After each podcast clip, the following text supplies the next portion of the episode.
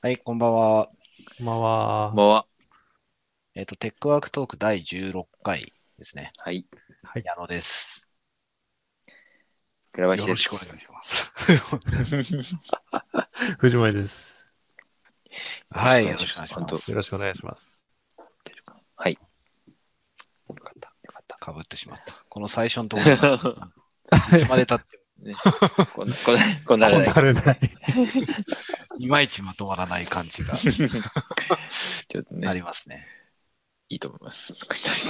ダメか。手作り感があって。ね、そうですね。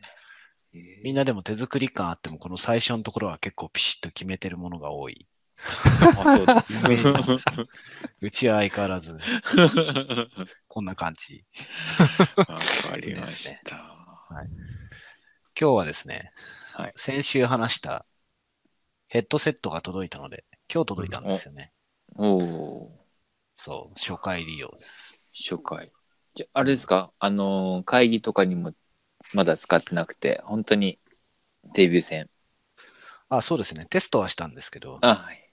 うん素晴らしい。いかがですかあでも、指向性マイクがちゃんと機能していて、うん。うん。こう、なんだ、裏側でスピーカーで音楽流してみたりとかううんして試したんですけど、結構いい感じ。いい感じ。うん。確かにクリアな感じがしますね。うんなんかすこのごいクリア。そう、本当に口元まで届いているタイプではないので、ううん。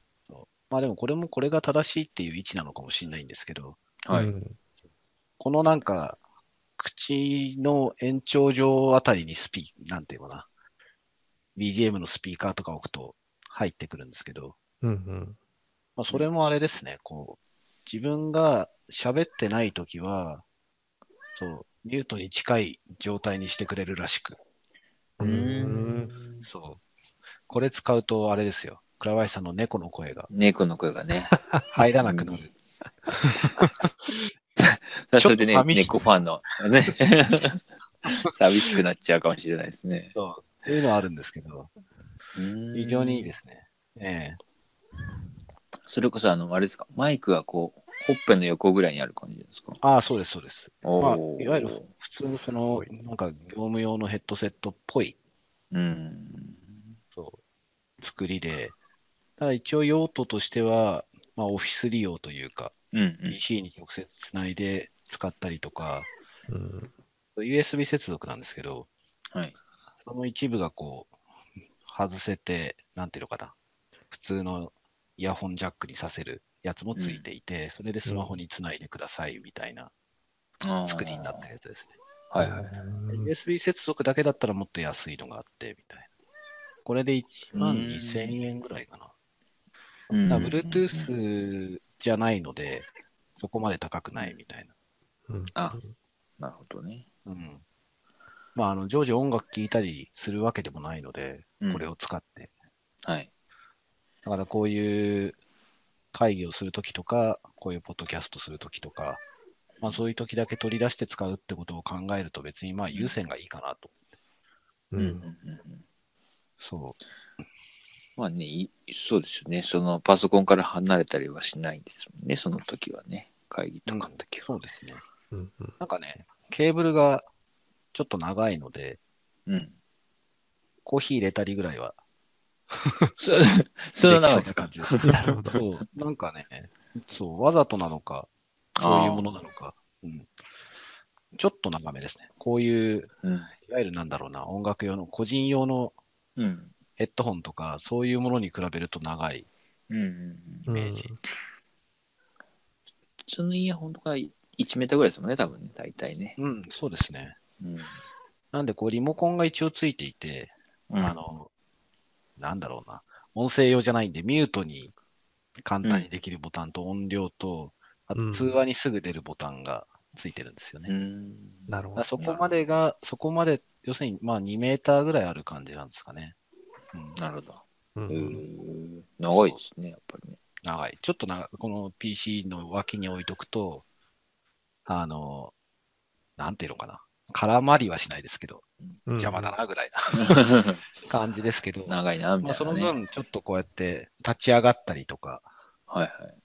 してもいいかな、みたいな。えまあ、そんな、 そんな動画が、プラントロニクスのページにありましたー、ね、あ、なるほど。ちょっと立ち上がって、みたいうん。うん。な。背筋伸ばしてぐらいはできるみたいな感じ。使い、使い方動画でね。そうそうう。そう。そうですねえー、そういいですまあ、ね。これでよければ、自分用にも。これ一応自分用じゃなくて、うちの代表の木村用に先に買ったんですよね。うんうんううん。ん。そう。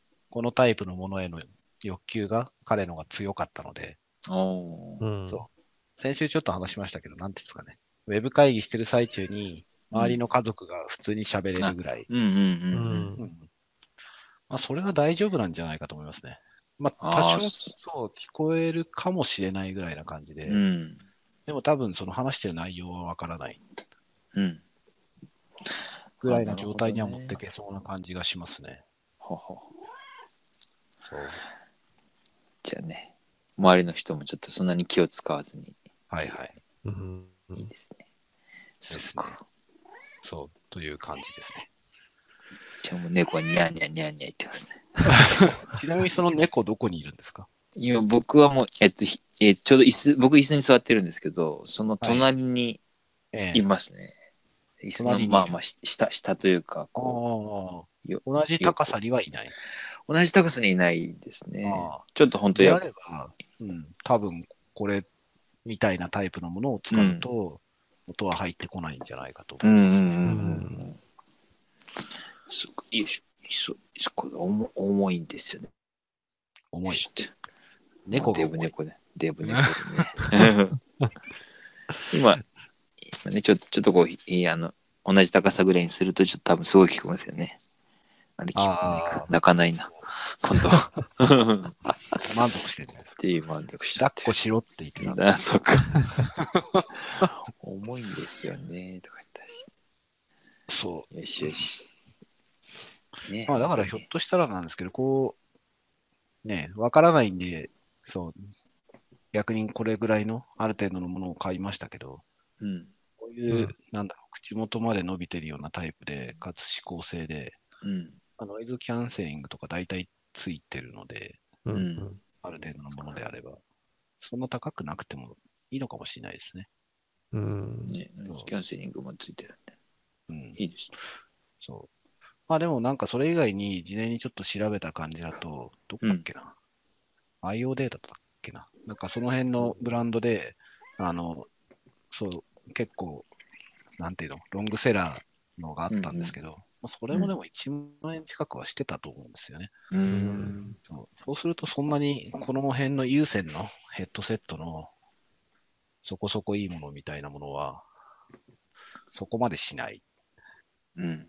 少もないですけど、個人で買うには。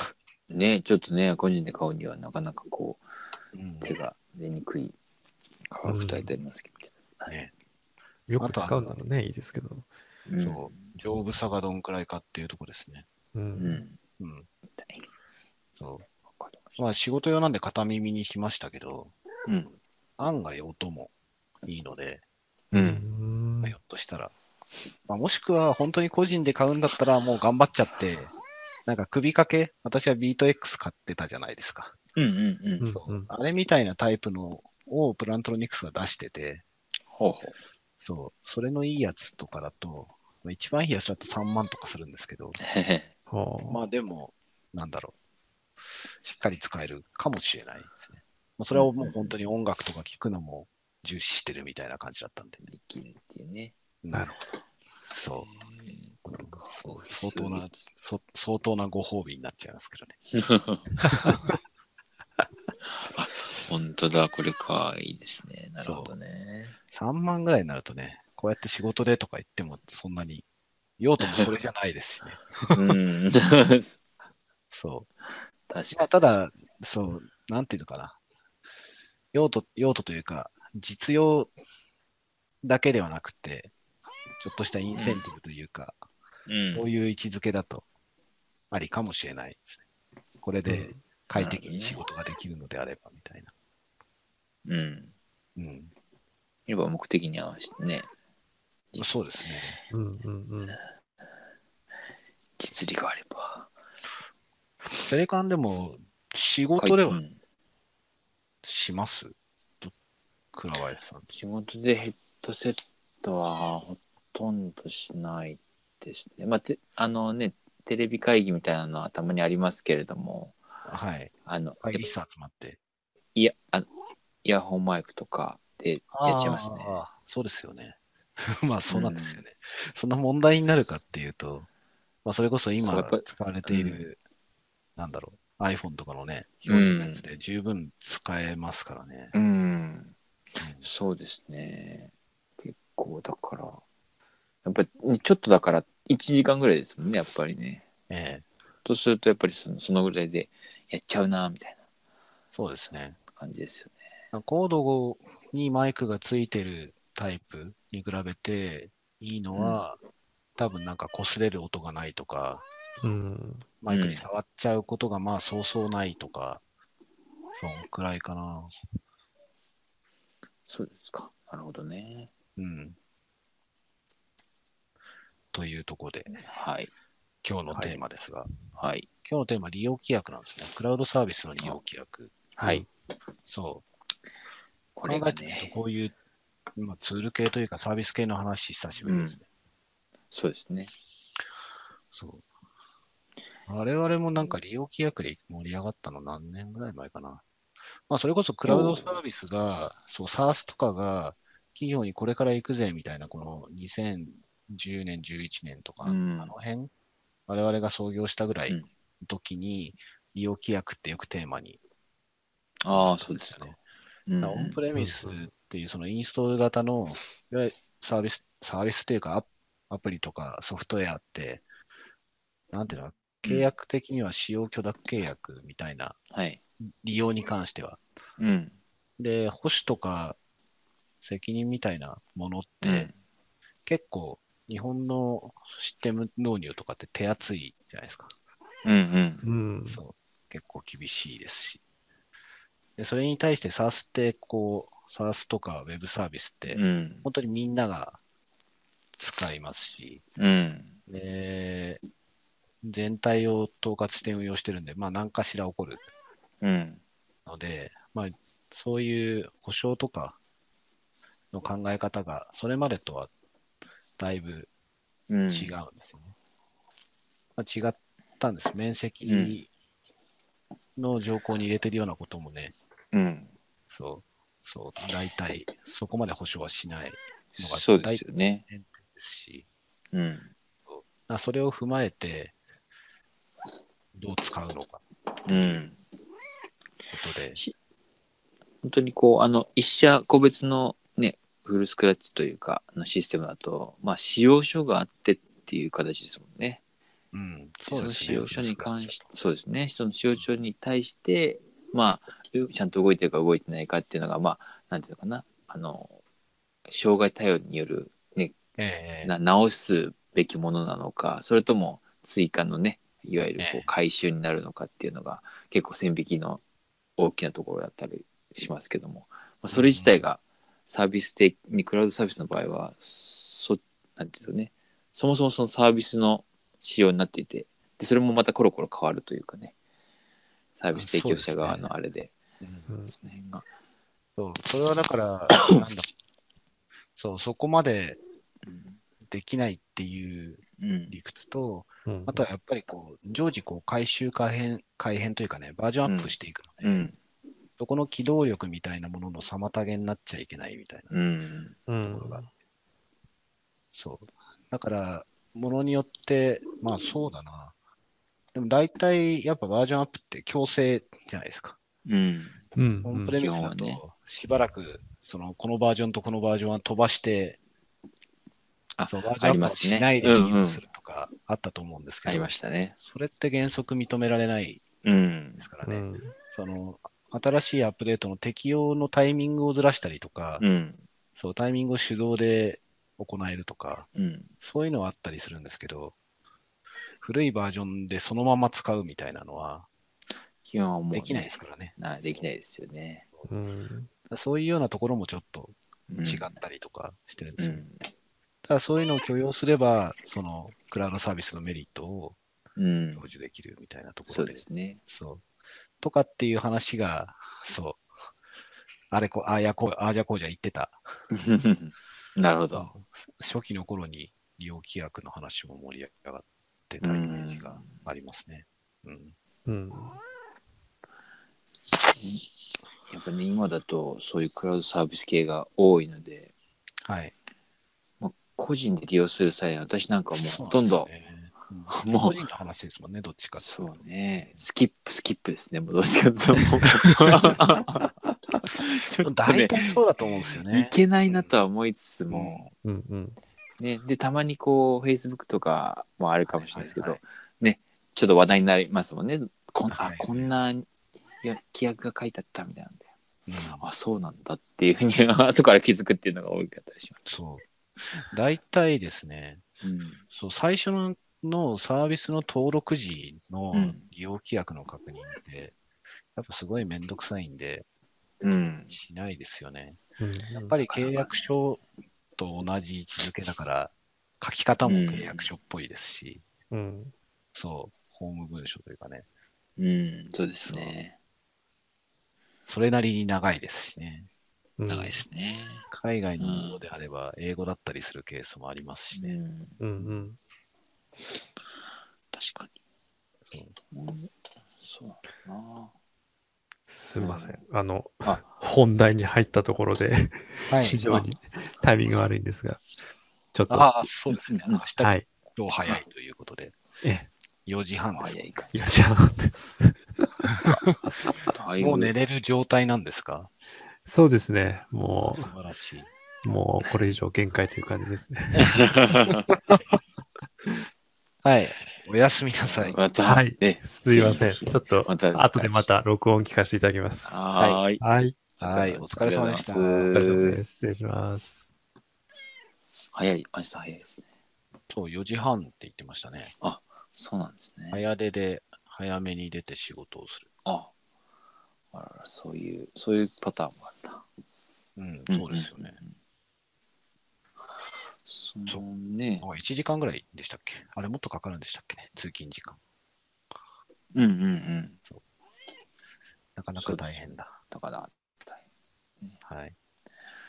で、どこまで話してたかどこまで、どこどこまで話しましたっけとか言ったりして。な。あ、そう、そんなに読まない。あ、そうそう。それで、なんかあの、種類としてはそうですね、なんだっけ、あの、ええで、前におっしゃった、なんだっけな、コンテンツを、まあ、雑誌とか、まあ、Kindle とかもそうなのかな、こう、はいはいはい。読む系と、うんあとはで、自分のデータをね、その、ほ保存しとくというか、クラウドストレージ的な感じにしとくって。なんかその大きく 2, 種類ですかね。まあ、他にもあるのかな。いろいろあるかもしれないですいや、まあ、いろいろありますよね。うん要規約って、まあ、昔は、なんでしょう、あの、ウェブサービスとかも、いわゆるシステム、けど。うん。システムというよりは、そうだな、ツールに閉じたものが多かったですけど、うん。今って、そうだな、ウーバーとかね、あああい。うタイプ、エアビーとか、あの辺のものように、こう、リアルとうん。ウェブが、IT が一体化してるものが多いんで、なそのるほどね利用規約の中にそういうリアルサービスの情報も含まれてますよね。うんうんうんうんうん。そうななるのほでど。そう、もうなんかビジネスの分、利用規約が存在するみたいな。うんうんそう。あれって携帯で、我々もこう、利用規約と、その利用規約を同意にした申込書にようる、んなんていうのかな、契約スタイルうん。うん。をするがために、そう、サースのスタイルで提供したりとかっていうこともああ。してたりするので、うん。そう、なるほどね。そう契約を交わして、相互で反抗してとかっていうのが、そう、ああいうウェブサービスだと、ね、やりにくいですもんね。うん。そうやりにくかったり、時間かかっちゃったりするので、うん。利用規約っていうスタイルを、ステップを踏んでそう、やっらしてるっていう。なるほど、ね。ていうのもありますからね。うんうんうんそう本当はね、そうだな。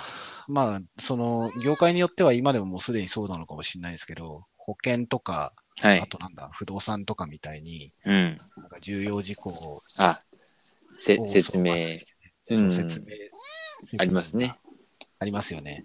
ありああまいすうね。感じでやるのが良かったりすうるんんでしょうけど、まあ、本来みんなそうであるべきなのかもしれないんですけど、確かにね。まあそうでもなく、まあ、サービスの説明だったりとか、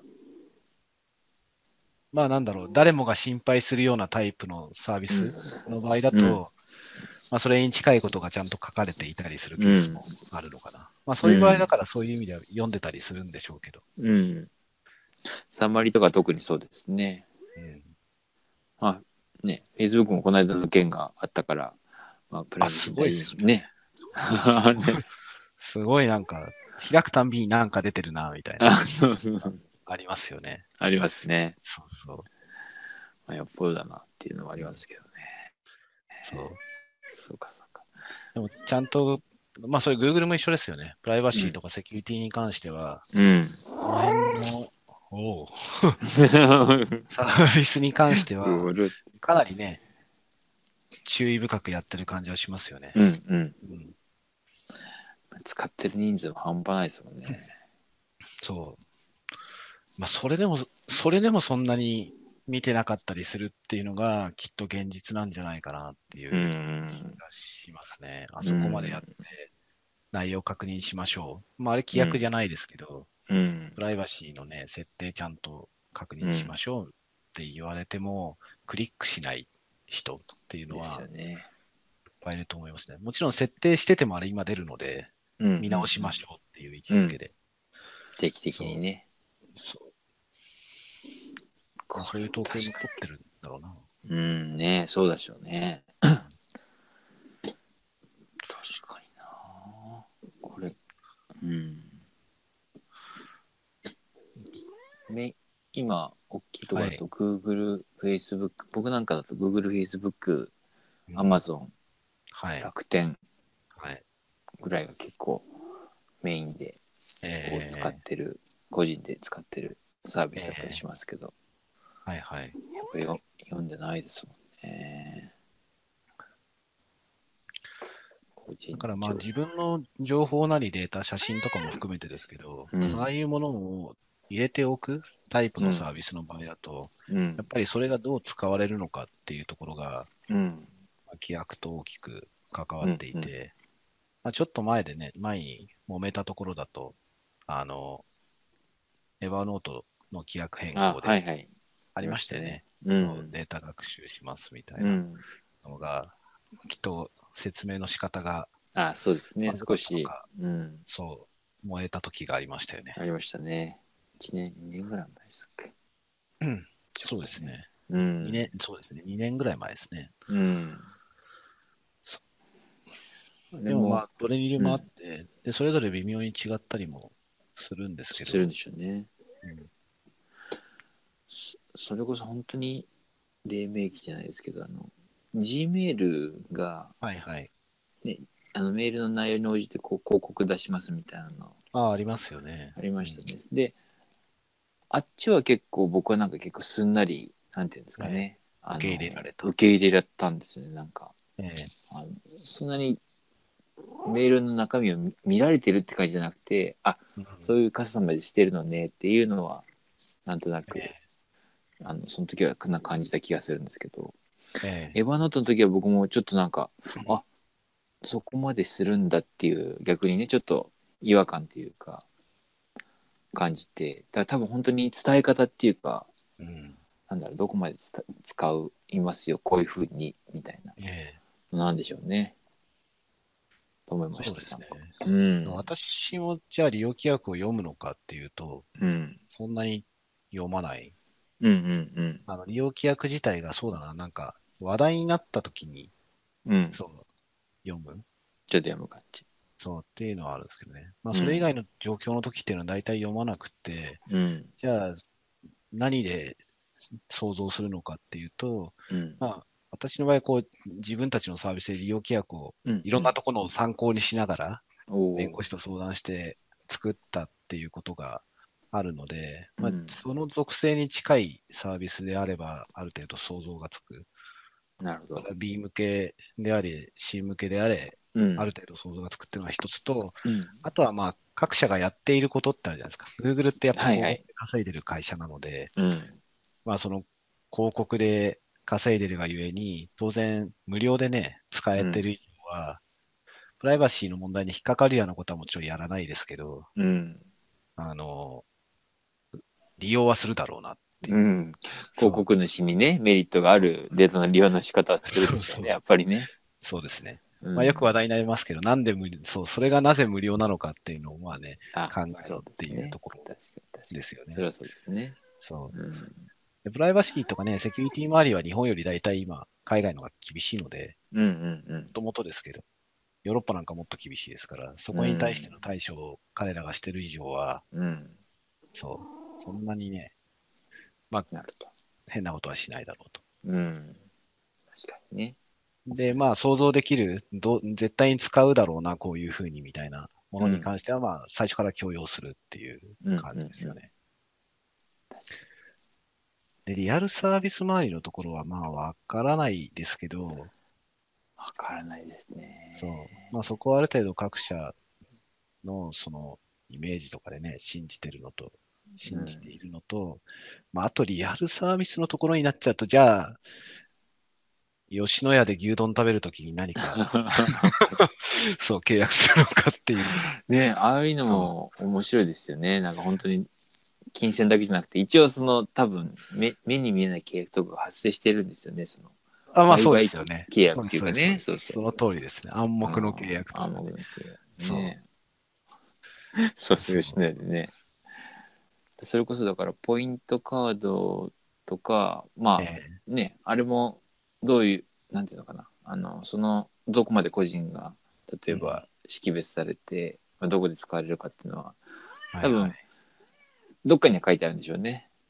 ポンまあ、ポンタなり、その T, T ポイントなり。あまあ、ああいうものは当然ありますよね。うんあの、なんか、ポンタとかは、どうかな、ああいうポイントカードとかに関しては、なんか大体、そう、申し込むときにうん。一緒になんか渡されますよね。あそこにある程度、直接書いてあったり、なんか URL 見てくださいみうたんうんう。いなんのがあって、冊子みたいなのがありますかね。そう、ありますよね。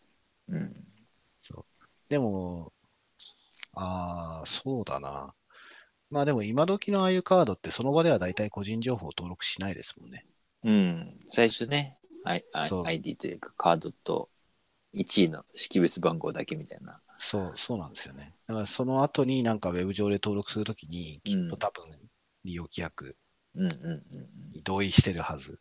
まあ同意してる個人情報の取り扱いとか、うんうん。うん。そうですね。うん、してると思いますね。面積とかも。最近だとあのビッグポイントカードはいはい。が、まあ、そのスタイルにどこからかやっぱ変わっていて、昔はやっぱ書いてたじゃないですか、店頭で。うんうんうん。あ、はい。かそう、カード先に書いて渡ましすて、ねもうポイントすぐつけられるようになっていて、はい。でもですね、こう、この間嫁に、そう、ポイント余ってるから、何買おうとしたんだっけな。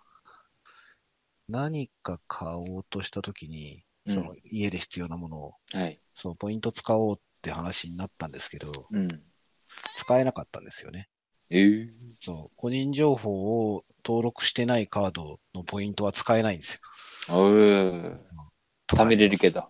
そう、貯めれるけど、使うにはそううんうんうんっていう。 なるほど。うんそうかそうか。まあそこでね、もうね、やっぱりちょっとこう、ロックするわけですね。そうですね。まあ、ポイントってやっぱ、そのね、どういう、誰がどういうものを買ったのかって取れるじゃないですか、ポイント使ってくれると。そう、個人特定ができるようになるので、ああ、そう。まあ、それは、ポイントつけるたんびに全部、ね、個人と紐づくようになりますからね、そのためにやってるんで、うん、そう、それができないと意味ないわけなんですけど、だかうん、らそれができないと、ポイントカードやってる意味がないんで、うん。使えないと。まあおしそう、おっしゃる通り嬉しいって感じなんですけど。 そう。まあ、あれなんかも多分、もともとはそういうなんか、なんだ、クレジットカードとかと一緒で、うん、あのクレジットカードってやっぱ届いた時に、ね、規約がちっちゃい、なんていうのかな、冊子がついてくるじゃないですか。クレジットカード。ついてきますね。なんかこう、でもすっごい細かい字で書いてあるね。こ、あ、そうそうなんう、ですかね。うん、ありますあります。ありますよね。あれと同じようなのが、ポイントカードでもあったんでしょうけど、今は多分、ウェブになってんじゃないのかな。ウェブで個人情報を登録とするときにうんうんうん。同意してみたいな感じなんでしょうね。そうでしょうね。まあ、お金周りはやっぱりちょっといろいろたくさん書いてありそうですね。 いろいろたくさん書いてありそうで。ちょっと雑ですけど。そうか、そうだよな。そう。利用、たなんかその、利用規約も、多分、はいまあ書いてあると思うんですけども、例えば、あの、クラウドサービス系の場合って、ええサービスがこうどんどんか変わっていくじゃないですか。まあ、大きな、はいはいはい。ね、ものは変わってもちろん変わらないと思うんですけどもそのなんだろうな例えば Gmail だとしたらもちろんメールっていう機能はねあのずっとどこまで行っても変わらないとは思うんですけども、まあはい細かなこうアップデートとかがねあったりするじゃないですか。えでまあ機能のね改定はこう許せたとしても、えはい。あれがこうこうなんてまあ、有料になりますとか、あはいはいはってい。なった時に結構あれですよねなんかこうも燃えそうというかうん議論になりそうですよね。なんだっけなそうですね。ななんなんかが有料になるってなんだっけな最近。 Facebook ですね。 Facebook でしたっけあ、うん分かった。ああごめん話ぜ題ちにょなっっとてるっていうところだと。全然全然話じゃ話が違ったけどあの新生銀行のはあはあはあ。 ATM が10月から有料になるってニュースがどほっうほかでうなほう。えまあ、ああいうのもね、燃えるもちろん、そう、 燃えるか。もしかしたらやめちゃうかもなと思う、今、えはいはい話をしながらはい。思いました。まあそうですね。そうそうう。んだから、やめるだけなんですよね。うん。そう。なんか問題になるってわけでもないんですよね。うん、まあ、もうね確かにね、そそうっかそそうっか。嫌だったらやめなさいっていう、まあ、確かにそうですよね。 Facebook はなんだっけな、広告消せるようになるとか、そんな感じのことをこのタイミングでややるみたいなことうん。がうん。話題になってたイメージありますね。なるほど。まあ、有料化はしゃあないですからね。しゃあないっていうか、そう、有料化にする可能性があるみたいな話は、あとサービスの内容を変える可能性があるっていうのは、多分ほぼ全てのサービスの規約に、どこでもね、書いそてうるあんでりよねますね。そう。で、規約上はそうで、そう、あとはまあ、ね、やり続けて、やり続けるじゃない、利用を続けてくれるかどうかっていうところなんで、まあその辺とのせめぎ合いうんギリギリねで、すよね。サービス提供側は、予告だ。アマゾンなんかはね、逆にこう、どんどん増えてますもんね。うん、ただのそうですよね配送料無料だだけだったのが、うんミュージックも、ビデオもついて。ああ、そうそう。あれもただまあすごどいこもそうですけど、そう、規約、そう、利用規約おもし面白いなっていうか、うん。問題だなとも思うんですけど、あの、規約を変更するときっていうのは、うん。大体皆さん、こう、親切に、ここがこう変わりますっていう説明をしっかりしてくれるので、変更する内容って結構ちゃんと、まあ私の場合ですけど、見ることが多いんですよね。でも、どっちかっていうと、最初に登録するときにそこまで読まないですよ確かね。うん。そう。に。そう。うん。そう、そうですね。やっぱこう、一番最初はな長いですよね。うんで、多分慣れてる、もしな慣れてる方が例えばいたとしたら、あの、見るポイントがあるんでしょうね。見るポイントはあると思いますね。うん。ちょっとまあなんかあれですよ。だあの契約、企業間の契約と一緒で、うん。契約って大体ね、何か問題があったり、揉めたりしたときうん。のために存在しているところもうん。あるじゃないですか。契約、契約じゃないな。契約行為はそそのためではなくて、契約書ですね。契約書の中身の話うん。うん。うん。はそういうところの要素が強いですよね。揉めたときとか何かあったときのために、まあお互いを守るためだったり、うん。うん党を守るためだったりするわけですけど、まあ、利用規約もそういうところが大きくって、うん。そうだからそういう時のためにどう読むかみたいなところうはん。なるでしょうね。あるんですけどね。だからそう考えると、なんかサービスを使うときに、うん。そう、じゃあなんかあったときに、自分が気にするポイントって何なのかっうん。ていうところの視点で見るだけなんですよね。らそれにある程度自分が気づくか気づかないかっていうのはあるんですけど、うんまあ、プライバシーとかね、個人情報を気にするしないっていうのも多分個人差あると思いますし、うんうんうんそうで、ですね写真と、かのサービスであれば、その登録した写真が、うん、なんか実は二次流用可能な状 自虐になってうんうんうんた、公開可能になってたとかだと問題でしょうし、そうですねあと多分この話題のきっかけになった、電子書籍の、あはいはいはいそう、きっかけ確かそうだったと思うんですけど、そうですね書籍のサービスが、サービス停止しちゃった時にサービス的にうんその買ったものはどうなるのかうんうんうんとかですよね。そうですね。そこはあれですよね。なんかこう、利用規約のうんその一つ手前で、そのサービスをどういうふうに認識してるかっていうのがありますよね、多分ね。今までは本っていうね、所有っていうものから、なんとなくオンラインにそれが乗っかっただけっていう、じゃなくて、実は、その、借りてるイメージだったとかっていうのもありますからね。サービスの利用の契約自体が。そうなんですよ。うんそうその可能性も十分にあって、うん電子書籍は、そう、電子書籍は購入のものが多いんですかね。うん。ただ、そうだな、ニコニコで一回、あの、有料の動画を買ったんですよね。うん。ただ、あれは期限付きなんですよ。かなり先なんですけど、ほうほうほう2010そう2020何年とかなんですけけど、うんうんうんそう期限が決まってるので、多分期限が決まってるってことは、仮にそれが止まったとしても、あり得るのはその補填ぐらいしかないわけですよ、なるほどねそううん。残りの期間のっていう。そうです、そうです。安分したみたいな感じになると思う。だなるほどなるほどね。からそそれが、そう。だから規約で最初から定められているものと、定められていないものととか、きっとうんうん。各社微妙に違うんじゃなかろうかと。確かに。確かにありそうですね。電子書籍は。そう今、電子書籍なんかパターンありましたもんね。パターンありますなんねか。その別の会社と提携して、そのまま同一の書籍が読めるようになったケースと、うん。あとは、ポイントポイントで還元するとかってういうケース、ーん。全額返金の場合と、はいはいはい。うん。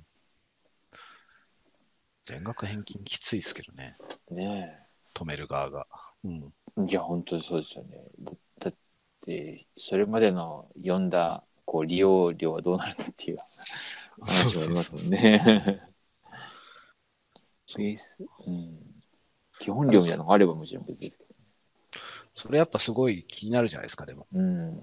ねなので、まあそういうところを重視して、うん、。なんかそこが気になるなら、やっぱ、利用規約っていうのは読んだ方がいいっていううん感じですね。確かで新しいもの好きだと結構新しいものを試すので、に。うん。場合によっては初期の段階、今もうそんなにないと思うんですけど、利用規約が最初なかったりするケースもね、おおそう、あるんですよね。なるほど。そう。で、利用規約って、うん。別にそれを、利用規約を置いておくことっていうのは義務なわけじゃないうん。んですもんね。なるほサーど。ビス名があって、申し込みページとかがあって、うん。まあ、個人情報の取り扱いとかは個人情報あ保護法でうん定義されてるんで、なんか本来なきゃいけないんやでんすなけきゃいど、けない。そう。でもそれも、そうだな、そう。なんだろう、長いプライバシーポリシーとかが必須かっていうと、きっとそうではなくて、うん。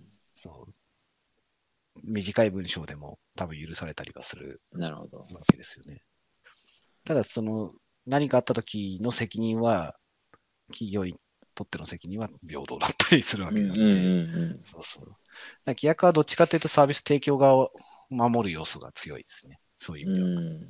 そうじゃない場合るほどは、慣習というか、それまでの法の範囲内、法の一般的な判例ベースで何か物事は進むはずなんで、うんうんうんそう不利になる可能性も高いですからね。うんうんうんそうですよね。だから、あまりにもその、お金こんだけ払ってたら、このぐらいのサービス受けられるだろうっていうのとかけ離れちゃっても、多分、それはそれでサービス提供側が不利になったりもするわけですもんね。そうですね。だから、なんかそういうところっていうのは、うん、意識的になんか書いてたりする可能性が逆にあるわけですよね。だからさっきのうんコンテンツであれば、そう、サービス停止したらそれは使えなくなるとか書いてあるかもしれないですよ。うんうんうんそうだからそういうのが気になるのであれば、そこにぐらいは読んどいた方がそうそうそう確かにねでも例えば、まあそうだな。わ私の場合、その一般書籍は Amazon で、うんインドルで買っていて、漫画は LINE 漫画なんですよね。そう。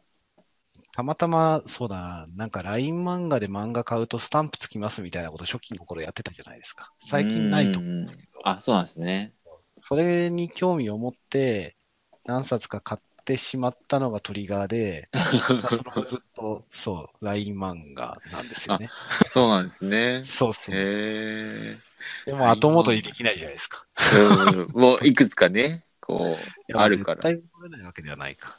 そう、ある漫画、新しい漫画を買うときに別のにしてもいいっちゃいいんですけど、うんそう、なんとなくこう、惰性で、ああアプリとしてはひょっとしたら他の方が使いやすいかもなとか思いつつも、うんこの漫画僕この LINE 漫画ちょっと使ったことないんであれなんですけど、はいなん。かこうスマホとかで読む感じなんですかパソコンとかであ、そうですね。パソコンはないかな。スマホか iPad かうーんで読みますね。3台か4台ぐらいかな。同時にうんアクセスできる。えーそれも結構よくできていて、うんあの、ストリーミングで読めるんですよね。ダウンロードしなくても読めるはいはいはいそうはいへーので、Kindle はないんじゃないかな、案外それが。ああダそウうンかロードこちしらますもんね全部そうですねええ PDF みたいな感じであそそう。なので、案外使いやすいですねあ。そたうだ、あれでですすねね、あの、Kindle の場合だと、どの端末で読んでてもその続きから読めるじゃないですか。ううんうんそれはないんですよね。うんあなるほどそう、それぞれでページを記録してる感じうんですね。うんそうだからそういうのがあるんで、わ Kindle にしときゃよかったかなとか思うときは、うんああるんのですそれ、そう、Kindle で読めないっていうのがあるんでね、あのあ、ぶぶ Kindle 端末、ペーパー なホるワほイトとどなるほどか、ね。はいはいはい。やっぱ読みやすいですもんね。まあ、それはそうそう。ただ、その LINE 漫画が仮に規約上で、うんそのサービス停止したらコンテンツは使えなくなりますとか書いてあったとしても、うん。そんなことしたら絶対大変なことになるので、うん。大変になるのが目に見えてて、それをほっとけないじゃないですか。他のサービスも一緒に停止するわけではないですから。うん。だからみんながね、納得するような解決策を当然提示して、サービスを停止すると思うんですよ。仮にそういう状況になったら。っていうのをなんか想像して、まあ大丈夫だろうなって思って使ったりっていう感じですかね。これが本当になんか、そうだな。最近よくあるのは、あの、集英社とか講談社とかの、その、メインのアプリじゃない、なんか作品ごとのアプリとかがあって、うんで、その中でも、そのアプリ内で、その漫画のコミックスを変えるみたいなうん。うようになってたりするのがあるんですよね。ん。うん。で、まあ、ものによってはなんか、そのメインのアプリでもそれを、そこで買うと見えるようになるとかあるかもしれないんですけど、うん。そうならないようなイメージが強いので、そういう個別のものではちょっと買えないなとか、なんかね、ちょっとね、ちょっとまあ、なんかこう、怖いっていうか、この後先は分かんないぞみたいなね。そう。だからそういうなんか、アプリとか、それぞれのアプリのストーリーというか、うん。消えちゃいそうだなとか、 うん。そういう背景を見ながら、利用規約は読まないで想像してるっていう。でもみんなそうなんじゃないですかね。その、うんリテラシーのそうですね。そう、上下はあれど。うん確かになんかそうだよな、なんかうんどこまでそうですよねすごいこうサービスのこう永続性も気になりつつもはい。なんかすごいなんだろうなす本当それそれが大事なのかなってちょっと今ふと考えてみて、ええ例えばね10年後20年後のなんか例えばトゥードゥリストを後から見直すかっていうとなんかその時動いてりゃいいかなとかっていう気もちょっとしたりしてそういうのは、まあ、その、だものによるんでしょうね。そうですね。もう、本当その瞬間瞬間使えればいいよっていうのと。はい。うん。まあね、写真とか、まあメールもそうかもしれないけど、はね、少しこう、ちょっと永続的に、なんなら撮っといてよみたいな感じそうですもね。しますよね。まあ、法人で購入する場合とか、契約する場合だとまたちょっと違うとは思いますけど、あねそうですね。でもまあ小規模だとやっぱり同じような感じで、我々なんかもそうですけど、まあ、やっぱりそれぞれが関わってる業界というか界隈だったりとうか、ん。まあ、セールスフォース関連であればセールスフォースと何かしらの契約をしてるんで、まあ、そんなひどいことはしないはずだとか、うんうんうん。そうここの利用規約規約がね、うんどうあれ、そう、大元そうのですね。そう、セールスフォースとの一定の契約が必ず存在するんで、うん。そう。変なことはしないじゃないですか。うんまあ、うちはしないわけですよ。少なくとも。うん そう。でもそれはそうですね。サイボーズさんのパートナーでも当然そうそうですよね。ですから。あとはそのまあ個後人、のね、うん。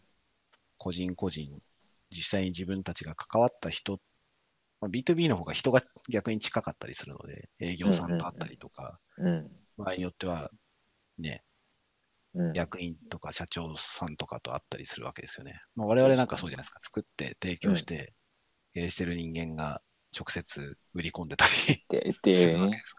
そことの信頼関係とかによって、信頼というか、まあ、こいつら大丈夫かなって思って買ったりするわけですけどね。ただ、それがあって、まあ、利用規約とかはちゃんと読んでないケースも多々あるうん。うん。ように見えるんですけど、でもなんでしょう、その、業界だったりとか、うんあ、と、そうだな、各国の、国のうん規制の中で、そう、チェックしなきゃいけない事項も、会社の規模だったり、いや、そうですよそねう、。場所によっては存在するので、そういうところはきっちりホームが契約書をチェックするのと同じようにチェックをするうん。わけですよね。そうですね。ね特にあの、あれなんでしょうね、なんか、あの、B2B だと、こう、なんだろうな、まあ、どこまでど、どっちがやるみたいなのが結構気にしますよね。こう、なんていうんだろう、書き方として。ああ、そうですよね。ねそうですよね。うんここまでは、まあ、この範囲、契約書の範囲で、かつ、うんえっと、なこうと乙のぶ責任分解点というかね、線引きはここですよっていうのが、結構こだわりますよね、やっぱね。そうですね。あと、損害賠償金額のところかな。はい。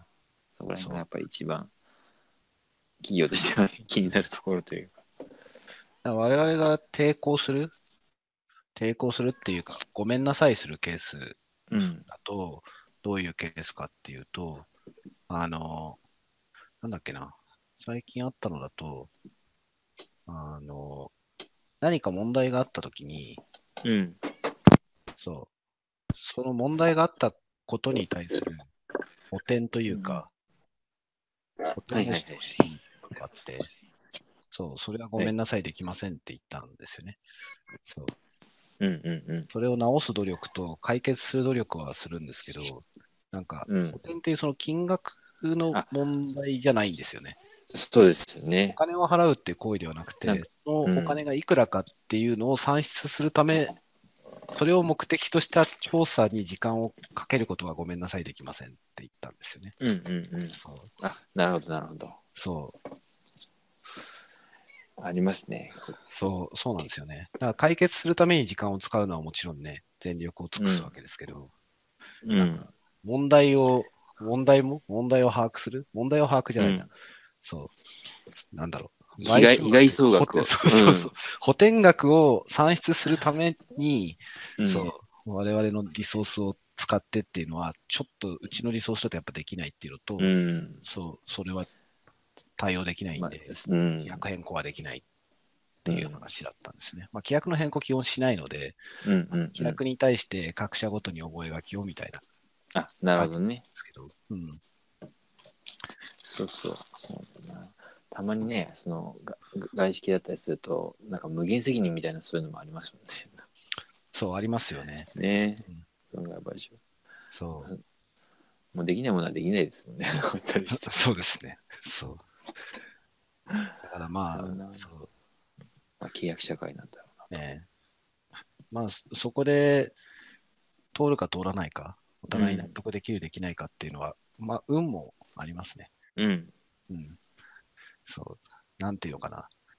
その、そういう話、契約行為になるまでに、生じスムーズに進んじゃって関係ができてなかったりすると難しかったりしますし、ああ、なるほどね。そう、検討期間が長くて、あれこれ。れやってたりすると、逆にね。逆にそう、人間関係が、あー。うん。なんでしょう、購入前の調査とか、購入、検討過程で発生した問題に対する対処とか、うん。我々がどういう対処をするかって見えるじゃないですか。あ、うんうんうんうん。そうそその結果、大丈夫かなって思っそてっかもそらっえかたそりっか。するわけですよね、担当の方。うん。まあ、それ運ですね。そう偶然ですからね。 そういう、こうね、あれが発生したっていうところもある。 そうです。そうあなる商ほどね談的には時間かかってるわけなんですうんけうど、んうんうん。そうそうそういう面ではそう良かったみたいな。か。なるほどね。ええそれもあるんですね。そうそうか。個人ともある。やっぱり違いますね、個人と。大企ね業、そう、個人は、そうだな、個人はやっぱ利用者側が自分を守るために見なきゃいけないとか見なきゃいけない。なぜってね、サービス提供が自分を守る、自分、提供側を守るためにう要ん。約書いてるわけなんで、そうですね。だから自分がそう気にしてるところに関するものは、規約じゃなくても、それに、なんていうのかな、関わる情報は調べるにまあ越したことはないですよね。うん。さらっとね、やっぱり読読む、まあ、癖というか、うん、つけといた方がいいんでしょうね。そう。そうか。アマゾン。はい、あとあれですね。僕は iPad、i、i、Apple か。はいはい、 Apple は系い。はやっぱりすごい使ってるかもしれないですね。iPhone をしかり、あー iCloud をしかり、はいはいはい。データも、特に写真とかもやっぱさっき言ったのも全部載っけてたりするので。そうですよね。あの辺はでも、そうだな、アプリに関しては、サブスクリプションモデルみたいなもので、裏側に本当にクラウドサービスが絡んでるものは別ですけど、うん。それがそこまでしっかりしてないものだと、個々のサービスというよりは、アップル側の規定というか、うん規約だったりっていう方が大きく影響しちゃうことってのは、それなりあるにかも。うん。ありますよありそうですね。確かに。もうプラットフォーマーとしてね。そうなんです確よかにね。確かそうそう。に。うん。ね、アップルとの契約切っちゃうと、提供側がどんなにあがいたって、うん。提供ね、できなくなっちゃったりそうですしね。ますからね。うん、プラットフォームだよね。猫がにゃおにゃおにゃおにゃ言ってます。まあ、えプルのその iOS のアプリだとね、32ビットから64ビット、うんうん、完全移行があったんで、あー古いのも使えないもの多くなっちゃいましたけど、サーバーと接続しないスタンダーローンのアプリであれば、うん過去に買ったものって使えたじゃないですか。うんうんうんうんうん。そうですもね元の。会社がなくなっちゃったりして、一部サーバーからデータ取ってきたりしてるようなタイプのアプリは、うん元の会社がなくなっちゃったりすると、もう本当に使えなくなっちゃったりうんうんうんしますしね。そうですね。ねそうそう。本当の本当にね。だからまあ、そうだな。だからその辺の利用者側も意識というか、もう書いていかなきゃいけないでしょうねだか。ら電子書籍だけではなくて、そういう会議型、購入したと思ってるうんうんうんうん。っていう、その特にね、スマホのアプリとか、まあ、ましてや昔の、なんだ、携帯のアプリとかね、ゲームアプリとか、そう、あの辺はなんだろう、悔しいっていうより寂しいんですよね。 ちょっと別の感情ね。そうそう。あわかやれなくなる。るんですよね。そうあ。あるある。な、まあでもね、ちょ、もう忘れちゃったのなんだっけな。確かにありましたね。あったんですよ、昔。ちょっと覚えてる、知ってる人いるかどうかあれなんですけど、au で、なんだろうな、はい。極小、極小キロバイト宣言みたいな、なんでしょうね。はそう。なんそう、うん、100K に満たないぐらい、それは大げさかうな。 ん。そう、キロバイトだから、1メガに満たないぐらいのゲームアプリをたくさん出してる会社が、というか、ベンカーっていうのがあって、へえ。そこが出してるゲームがすごい好きだったんですけど、は会社なくなっちゃ って、そうある時突然公式メニューから消え、あ そうい。すへえ。でにダウンロードしてるものしあからららうん。遊べないあら、ってそういうなん状ですね。況になったことがあって、すごい悲しかったな。ざ 今でも残念。当時の携帯で一応一部のものは動くんですけど、ダウンロードね、してるものだけしか動かないですし、あ、なるほど何よね。り古い携帯も壊れてたりするんで、あそうう、んうんうん。そうですよね。そうなんですよね。極小バイト宣言。そう。キロバイト宣言なのかな。だからそキれはロすバごいイト宣言あっねた。そう。あ、ありましたそう。ありましたあれはね、チャリあソーれが一番寂しかったですね。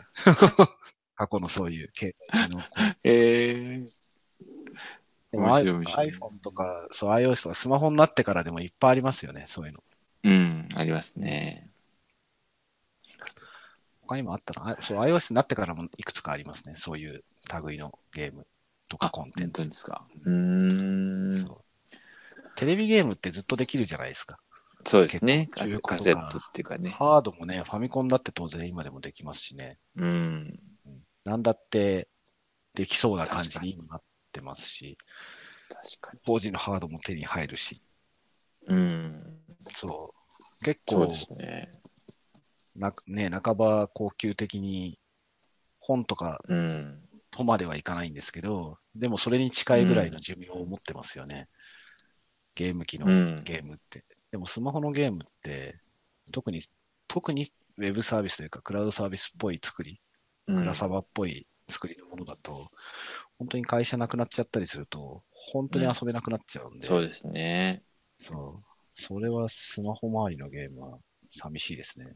確か利に。用規約全然関係ないですけど。そう。まあでも、あの、さっきの電子書籍とかとは関係する。 あ、そうですね。そう。でも電気、電子書籍よりもね、そういう寂しさはあるんですよね。 他のところで買えば見れますからね。そうですね。コンテンツ自体はね、どっかにはね、そうこ本当に辛い、ありますからね見たいものに関しては。う。うんうんうん。そうか。確かにゲームは、まあね、本当にこう、ロムに空いてる感じですもんね。うん。それはでも、B2B 系のああいうツール類でもありますよね。うんうんうん。好きだったタスク管理のサービスが消えちゃうとか、うんうんうん。ありましたよ。まあ、セールソースありましたわ関係というかセールソースに買収された、なんだっけな。メニームーンだっけな。なんかあったんですよ。タスク管理の仕組みがうその後、do.com っていう名前になって、まあ、アサナっていうタスク管理のサービスをしてます。あ,、れの競そう、あれに対する対抗馬みたいな感じでうん。やってたんですけど、はいはい。よくできてたって結構好きだったんですけど、1年ぐらいかな。で、サービス停止になっちゃって、あらそう、ああ、残念だって。まあそういうのいっぱいありますよね。うん。今週って、その後、おいつぞやか相談、そう、話をした今のセールソースのクイップっていううん。サービスのように、本当にセールスソースのメインプロダクトとして、ね、こええそう吸収立つものもあれば、う。うん。そう消えてしまう、買収されたことによって消えてしまうものもあうり、んうんうん。そうそれがお気に入りだったり、あ最近だとあれ、そう MS に買収されたサンライズってカレンダーのアプリとかね、はいなはいんかはい買っはたりい。えしえましたよね。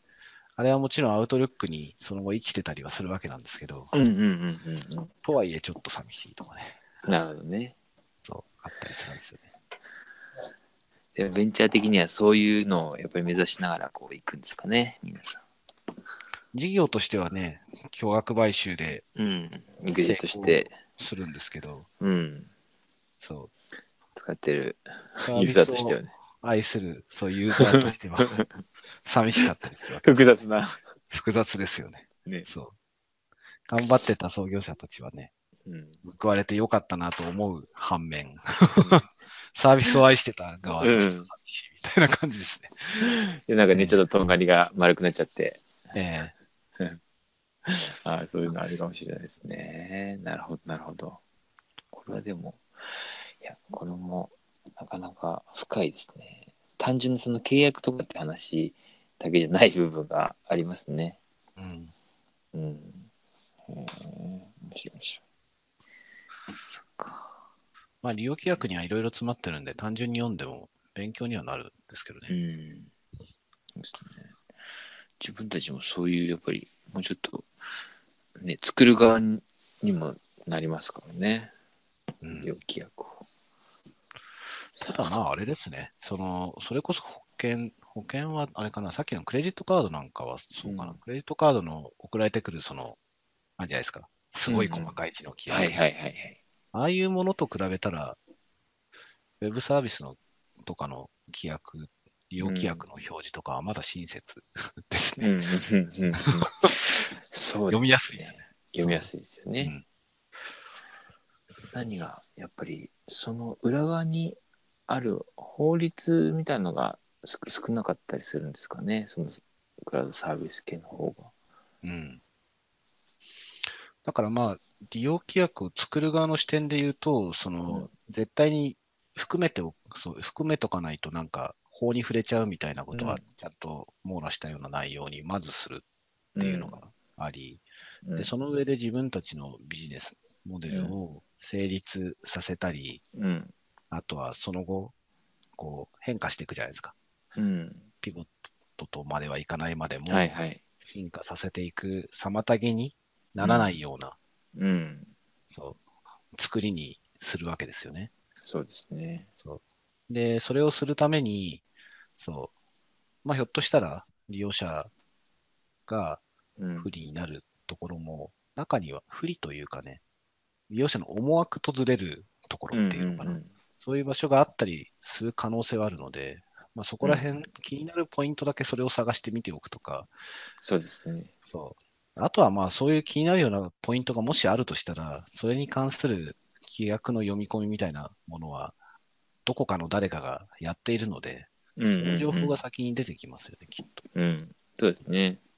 ある程度有名なとこであれば。あうん。そう。ある程度やっぱ有名なところ 読まないんだったらある程度有名なところっていうねその他の方がよ使ってるだろうっていうところをあ、いやいや、あれですね。有名なところであれば、そういう利用規約の読み込みも誰かがしてくれてるであす誰かがね他の人がそうそうねだから気になるところの解説は誰かがしてくれてるので、ウウェブとかに。ね乗っけてそう、わかるっていうのはありますね。そうそう確かにうん。そうだなだからもし本当にこうねマイナーなものを使うんだったらやっぱちょちゃんと自分でね読み込むとかしないといけないですよねはい。あとはなんか全然新しいことやってるところの利用規約すごい面白いですあそうですかよ。はいな。るほど今度あれですね、あの、サブスクリプションモデルの話を前したじゃないですか。あのうんうんうんプロフェッショナルサービスのサブスクリプション。はいはいあれを考える上で、あの、キャスタービズ、前も紹介した。うちが最近使ってうるっんて、うん、あそこの利用規約すごい面白いですね。そうですかはいうーんそう。なんか、なんでしょうね。時間を売るというか、うん30時間の仕事、何でもやるに近いですよね。うんそうあれをどう回すか、どう納得してもらうかみたいなところ、あ結構そう法法律っぽい書かれ方というよりは、文章に近い、そううん普通の平文というか、なんあ読みへえ読み解けるような書かれ方をしているので、長いですけど、面うん白いへえそう勉強になると思います。いいですサねブスクリプション面白を考える上で。そうえーキャスタービズあいいっすそれちょっと読んでええもちろんこう利用規約なんで公開されてるので、ううんうんうんうんええへえそうですね新しいサービス作るときやっぱそこら辺もきちっとこうなんていうのかな、たただ単に作るっていうかもう説明するっていうんですかねそのサービス使ってもらう側の人にもこう、ええ理理解してなんていうんだろう理解してもらってつか作ってもらうっていうんですかね。そそうですね。うんだから、新しい、ちょっとなんか存在しない、その、参そう存在しない形で契約書を起こそうとしたりするじゃないですか。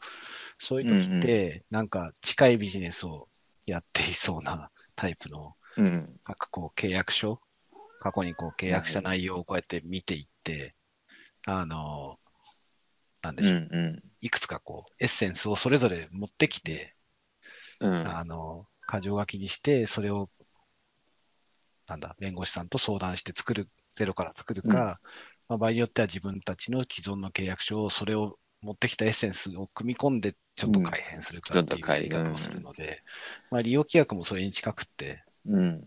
そう確かに確かに。利用利契約とか。用契約とか、契約書は著作物なのか問題もまた別にありますけどね。なるほど、なるほど。そうですね。確かに。うん結構でもね、利用契約は割と、まあ、ひ非公開、公開とまでいかないけど、見れることが多いですもんね。おおむね公開されてますよね。うんうんそうすると、著作、なんかこう、著作物ではないけど、でもなんか、ビジネスノウハウが詰まってますよね。そうですね。完ねそう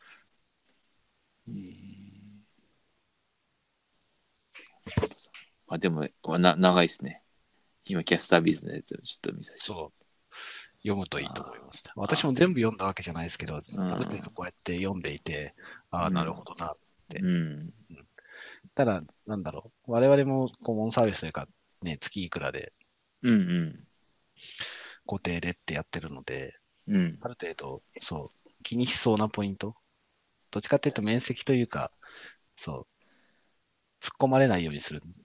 問題にならないようにする。問題になった時に、そういうものじゃないんですよっていううん。ためあうんうのんう内容だっん。たりはするんですけど、そうですね。私たちが使う場合には、いや、分かってる、大丈夫、大丈夫っていう感じになっちゃうそうから、そんな読まなかったってだけですよね。うん。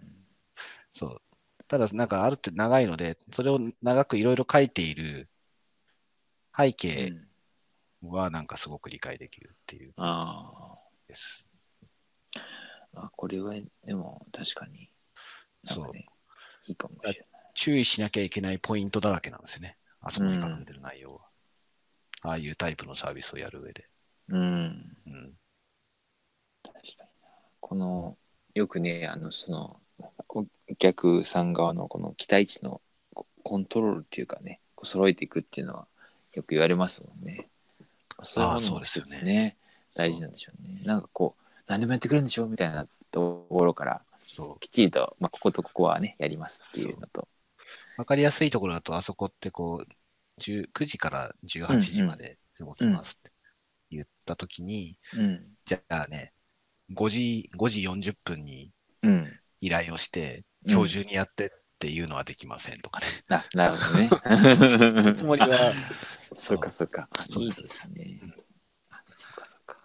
そう。あもうできませんってだけじゃなくて、こういう対応をしますみたいなとこまで書いてあるわあけなんですけど。あ、いいですね。へえ、になんかちょっとちゃんと人間的な感じ。 そう。あそうです、そうです。うん、ねな。んか、ノウハウというかね、まあ、彼らにとってはそれをどう回すかっていう、その、回すことそのものが価値なんまあで、うんあそこで書かれていることは、そう、見られたからって、ね、平気なんでしょうけど、うん。ただ、参考には、参考にはっていうかね、勉強にはすごいなりますよね。そうですね。えやえっぱ自分たちがどうビジネス、こう、スキーム作っていくかみたいなところがやっぱあるんでしょうね。ええへえ、面白い面白い。というところで、はい長くなりましたが、ちょっと、はい。そう。まあ、まとめじゃないですけどね。あれですよね、やっぱ。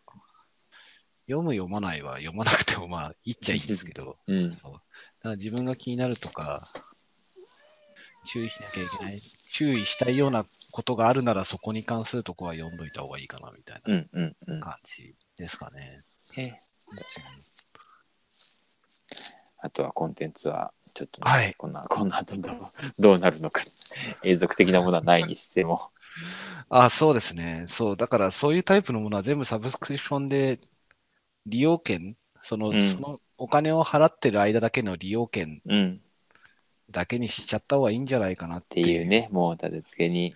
話を、そう、それはそれで別途したかったっていうところですね。うん。使う側の意識も変えていきながら。そう。ずっと続くなんてないですから ね。もうね、もうこの時代ないですからね。まあ本だってね、ボロくなったりしますからね。そボロくなったり。う。PDF そのまま配布するとかだったらちょっと話は別なんですけど、それう絶対しないですからね。ん。そう。しない以上は、サービスが止まったら絶対読めなくなるっていうのが、それぞれに必ずあるので、うん。そう。そうすると、購入、要するに所有っぽい売り方は多分本来向かないんですよね。うん。なるほうん、ど。ね。というお話でした。はい。はい。今日はこんなと今日ころはですかこんね、なところでしょうか。はい。では、はい。ありがまたはい来週。ありがとうございました。また来週。はい。ありがとうございまありがとうごしざいたま。した。はい。